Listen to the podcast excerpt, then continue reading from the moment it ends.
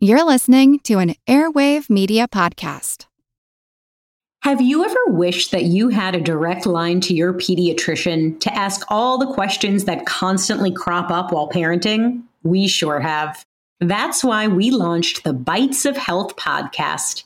Every morning, we'll answer a commonly asked pediatric question in five minutes or less. You can tune in while you're making your second cup of coffee or from the school drop off line. So be sure to tune in to Bites of Health, streaming now. Do you find it hard to sleep at night? Then the Calm Cove podcast can help you sleep deeply all night long. Calm Cove has deeply relaxing meditation music and ambient sounds like ocean waves and crackling fires. All of our episodes are designed to help you relax and to fall asleep fast. Calm Cove is brought to you by the team behind Sleep Cove, the sleep podcast that consists of spoken word hypnosis, meditation, and stories. So if you want to listen to a beautiful soundscape tonight, search for Calm Cove on Apple Podcasts or Spotify and see how we're helping millions of people relax and go to sleep every night.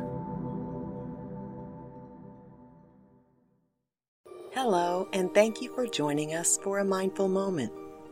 There's never been a better time to build your mindfulness skills.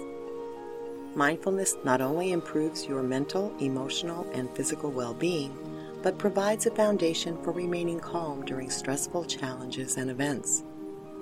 Through mindful thoughts and actions, we can do more than just survive life's challenges.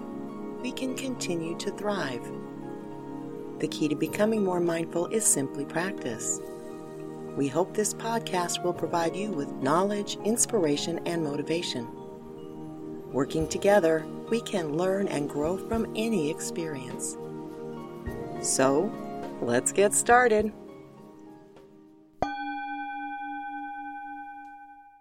Well, here we go again in Southern California. After 119 days, we're pretty much back where we started in March.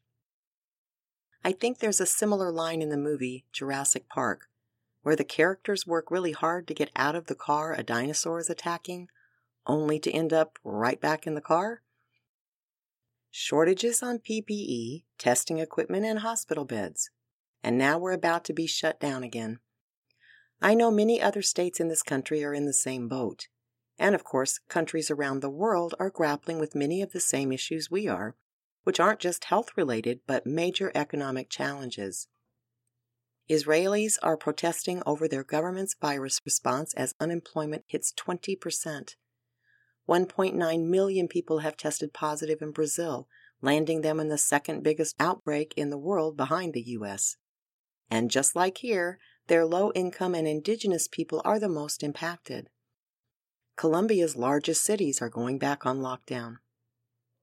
A new study shows Mexico's virus has plunged 16 million people into poverty.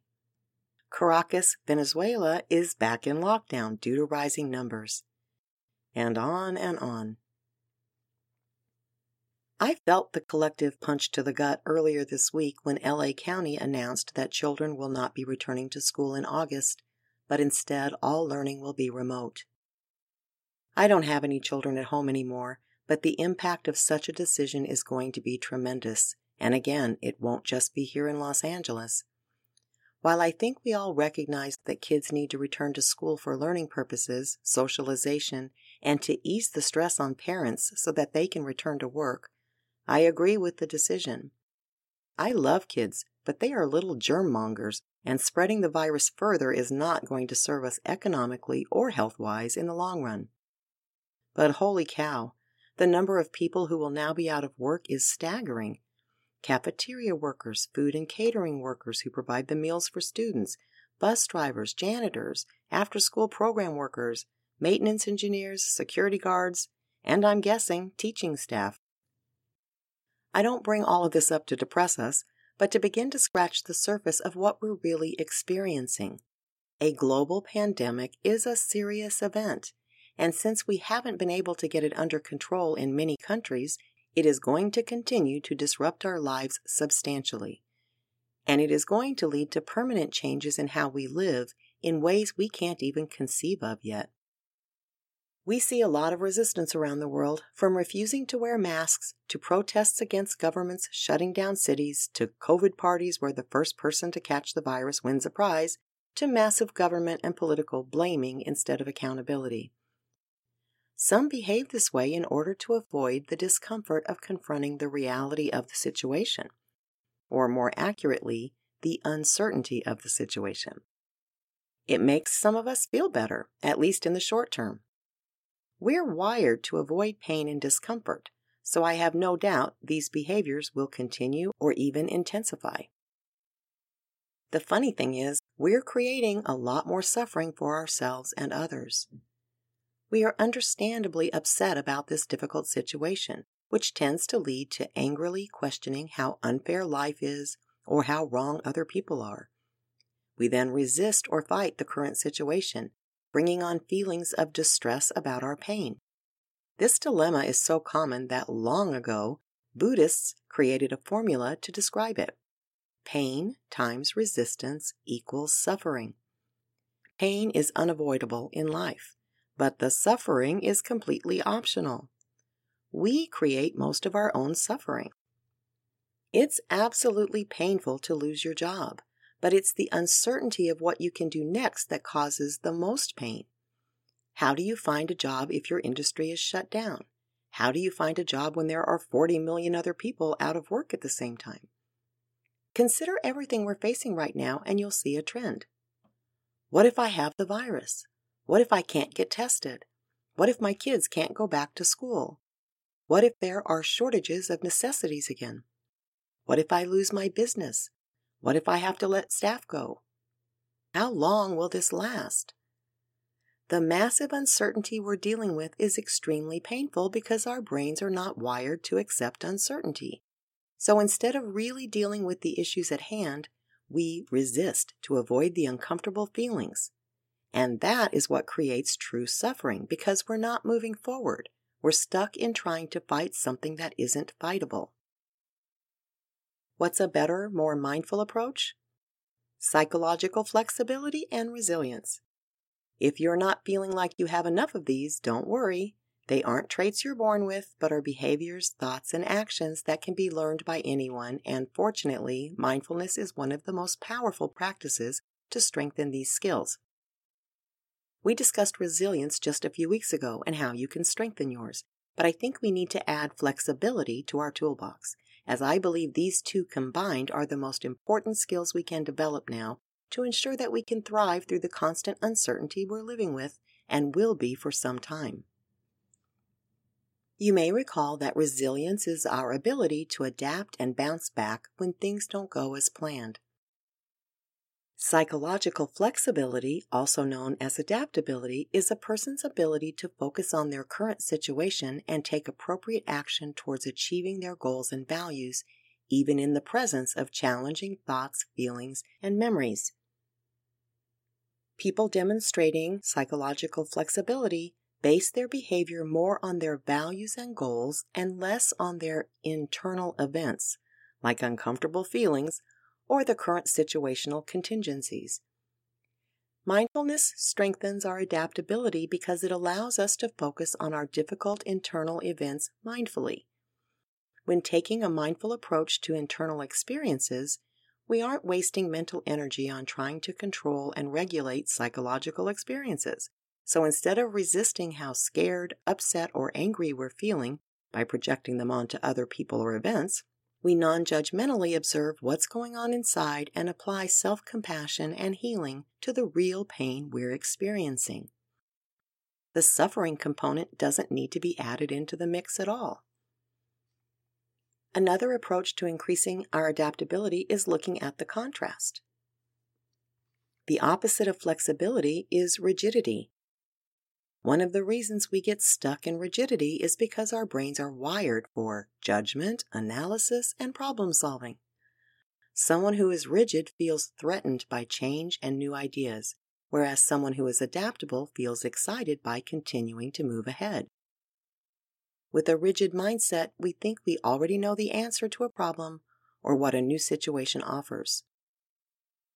While there are certainly situations where there is a good reason not to change something, having psychological flexibility provides the ability to balance closely held values with responsiveness in the face of continuous change. Ask yourself whether there are any areas in which you might be rigid. How could you handle things differently if you were more adaptable? Just pondering these questions is going to increase your adaptability. Adaptability is key not only in the context of our day to day interactions, it plays out as a skill that's needed on a global level. Rigidity fuels a great deal of conflict around the world. It shows up as self righteousness in politics, religion, and the economy. It can also lock people into very competitive, win lose approaches that value dominance over collaboration. Notice any of that happening lately? Rigidity freezes us in suffering and minimizes our ability to think creatively. Judgments create suffering that only hurt us and not the people or institutions we're judging.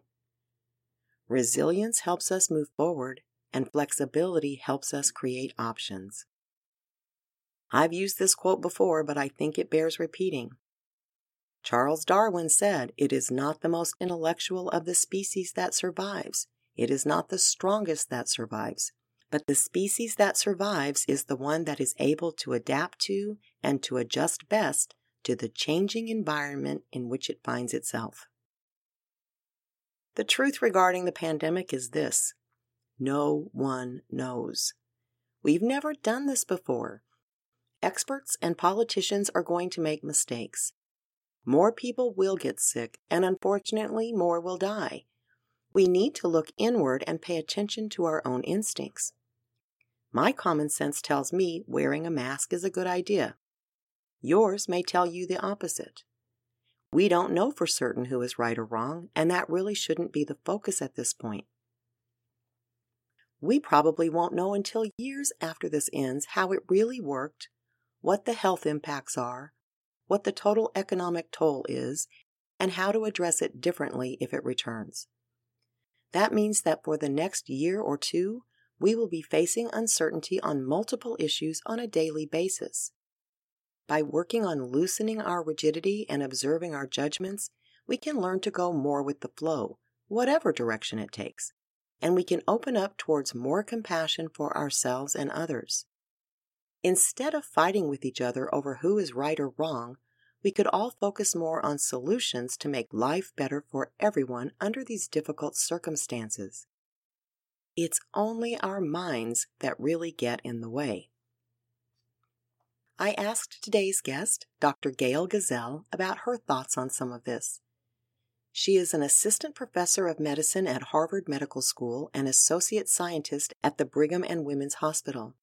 As one of the leading physician coaches in this country, she has coached over 500 physicians and has been featured on such diverse media as Bloomberg Businessweek, Medical Economics, the Physician Leadership Journal, the New England Journal of Medicine, CNN, and ABC News.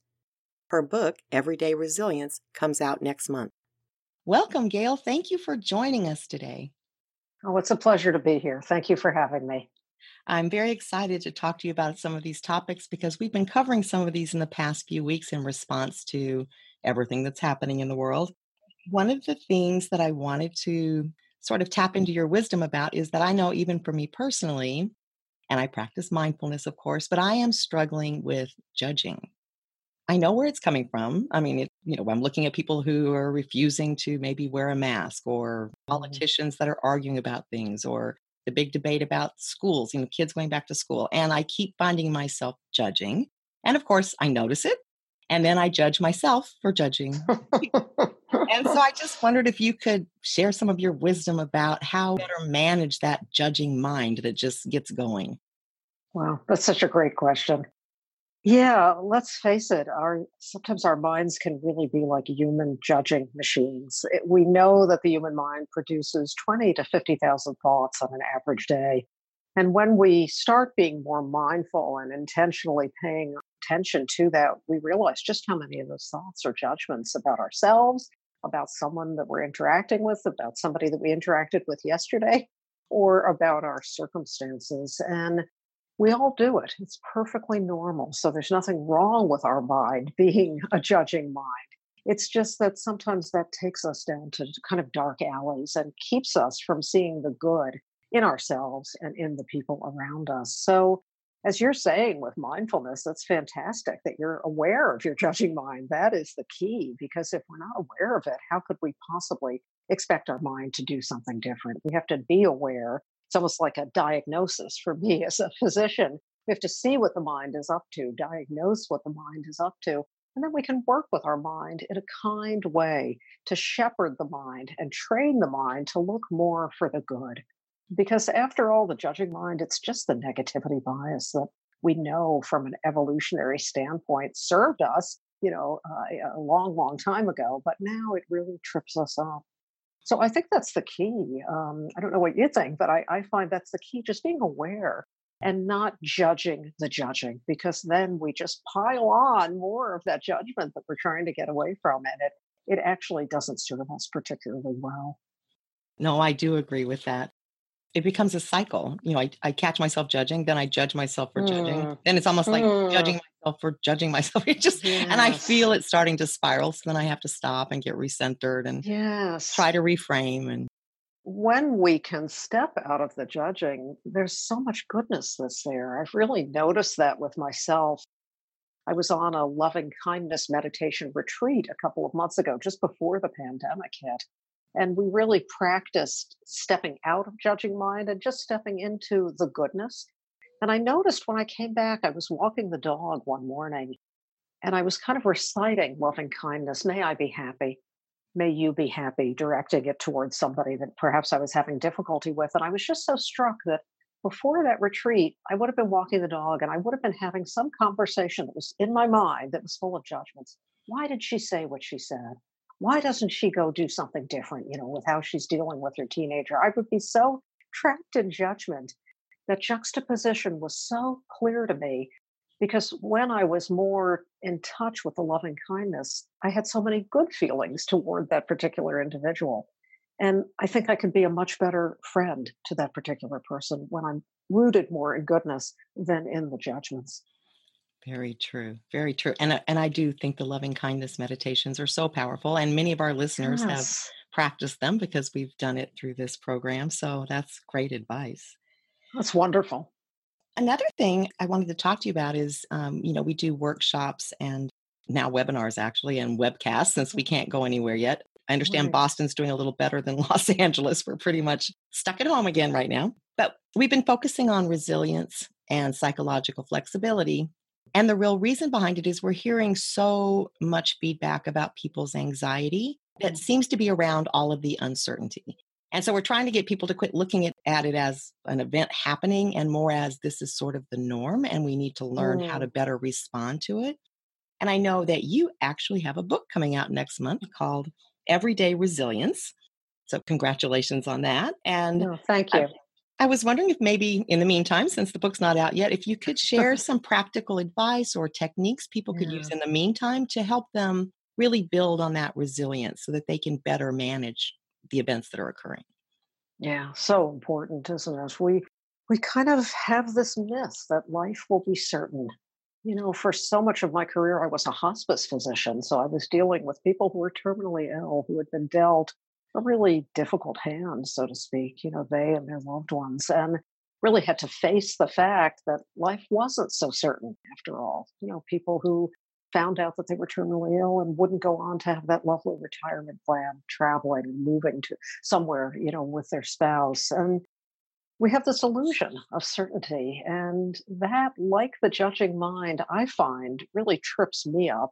And I feel like it trips other people up as well because life isn't certain as much as we would like it to be. So I think a lot of living with uncertainty is reminding ourselves that a basic law of nature is that everything changes. Everything is impermanent. We are all of the nature to grow older, at some t- point to get sick. And our, we know that our loved ones eventually will die, but we try to avert that. And I think our society is very good at kind of pushing that away and creating this mythos but it doesn't serve us well when we're actually facing the kind of uncertainty that we're facing now. So I, I think it's another area where we just have to remind ourselves this really isn't so different. Life always was uncertain, and we've done okay with that uncertainty. We've actually managed it. And even as we think about another surge potentially in the, the COVID 19 pandemic, we can look back on the last few months and see that we actually did manage that uncertainty. And how can we apply those same coping strategies and mechanisms as we move forward as a way of helping us as we feel anxiety about not knowing this, that, or the other thing? It's an effort. It's kind of brain retraining that we're involved in. And that's a lot of what mindfulness is, is really that awareness and working with our minds so that we don't suffer unnecessarily around things like the inevitability of change and uncertainty. Very true.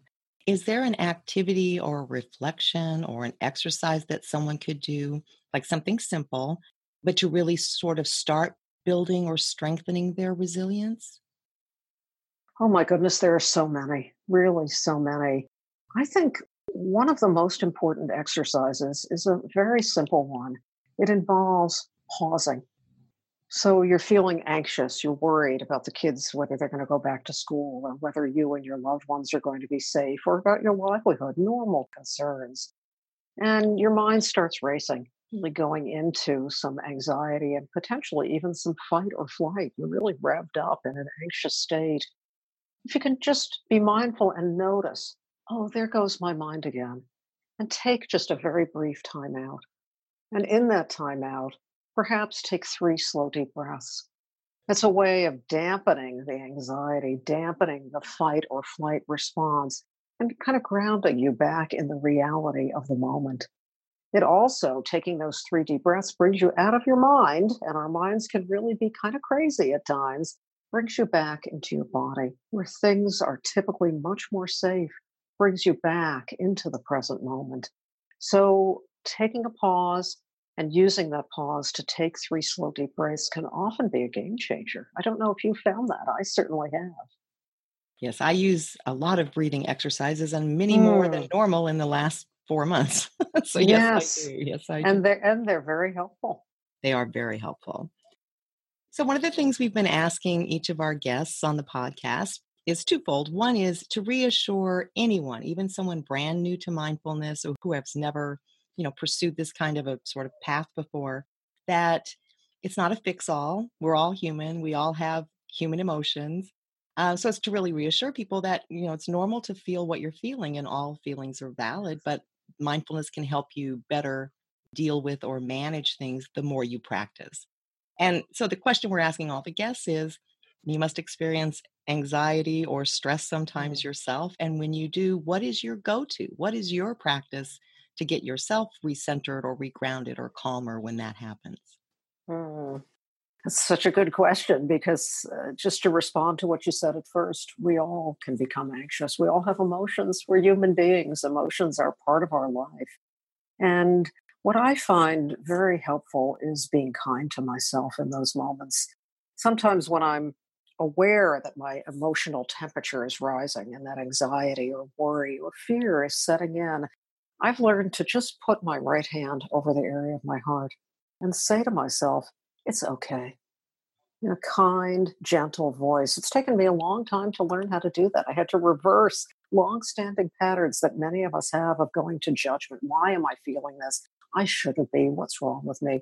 So now I just try to pay attention and notice and put my hand here, feel the same warm touch that I would give, let's say, to my son, you know, in loving and affection and just to simply say to myself, it's okay. That almost invariably brings down my temperature. And you know what? It's easy, it's free, and it's always available to me. Absolutely. That's great. I know that you coach physicians.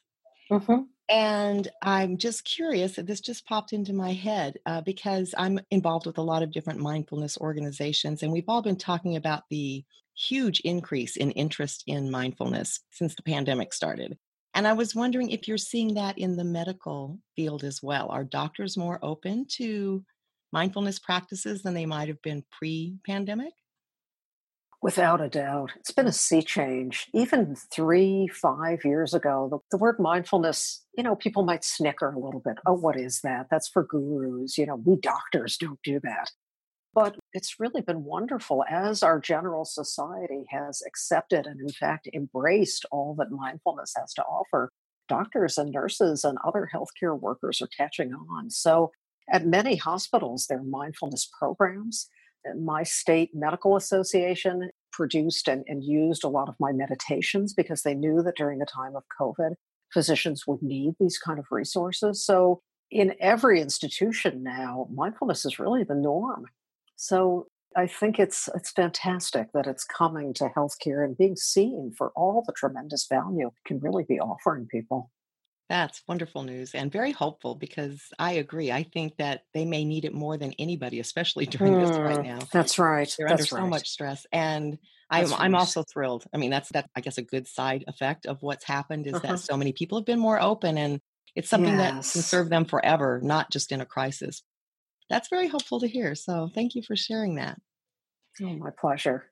I want to thank you so much for joining us today. I'm sure our listeners are going to be very appreciative of the information and will watch for your book, which again is Everyday Resilience. And again, something else we all need during these times. And this is the best time to start building something like that. So thank you so much. Oh, thank you. It's really been a pleasure. Stay safe. Thank you. You too. I love that Dr. Gazelle said that taking deep breaths brings us out of our crazy minds. We all have crazy minds at various times throughout our days, but we can always return to the present moment, which is a safe moment. Just pause, breathe, and find the good or compassion or empathy or gratitude or any other emotion that lifts you up instead of pulling you down. We've made it this far, so there's no reason to believe we can't make it through to the pandemic finish line. We just need to mind our minds. We definitely need to take a deep breath. Sit or lie in a comfortable position and breathe in through the nose. Hold for a count of one, two, three, four, and slowly exhale through the mouth. Let's repeat. Breathe in, hold, two, three, four, slowly exhale. Close your eyes or soften your gaze and breathe normally, simply noticing how your breath feels.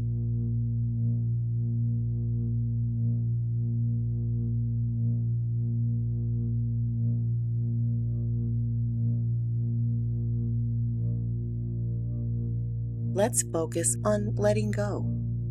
There's no need to try to control our thoughts or feelings. There's no need to try to control external events. Whatever is occurring inside or out is just whatever it is. It is what it is. I don't need to resist it or control it. I can focus on what my next steps are based on what I value and need, my creative abilities, and on what will best serve me and those around me now.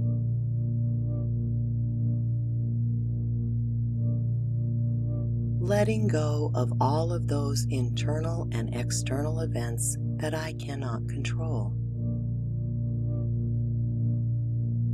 Allowing in whatever thoughts and potential actions I can take.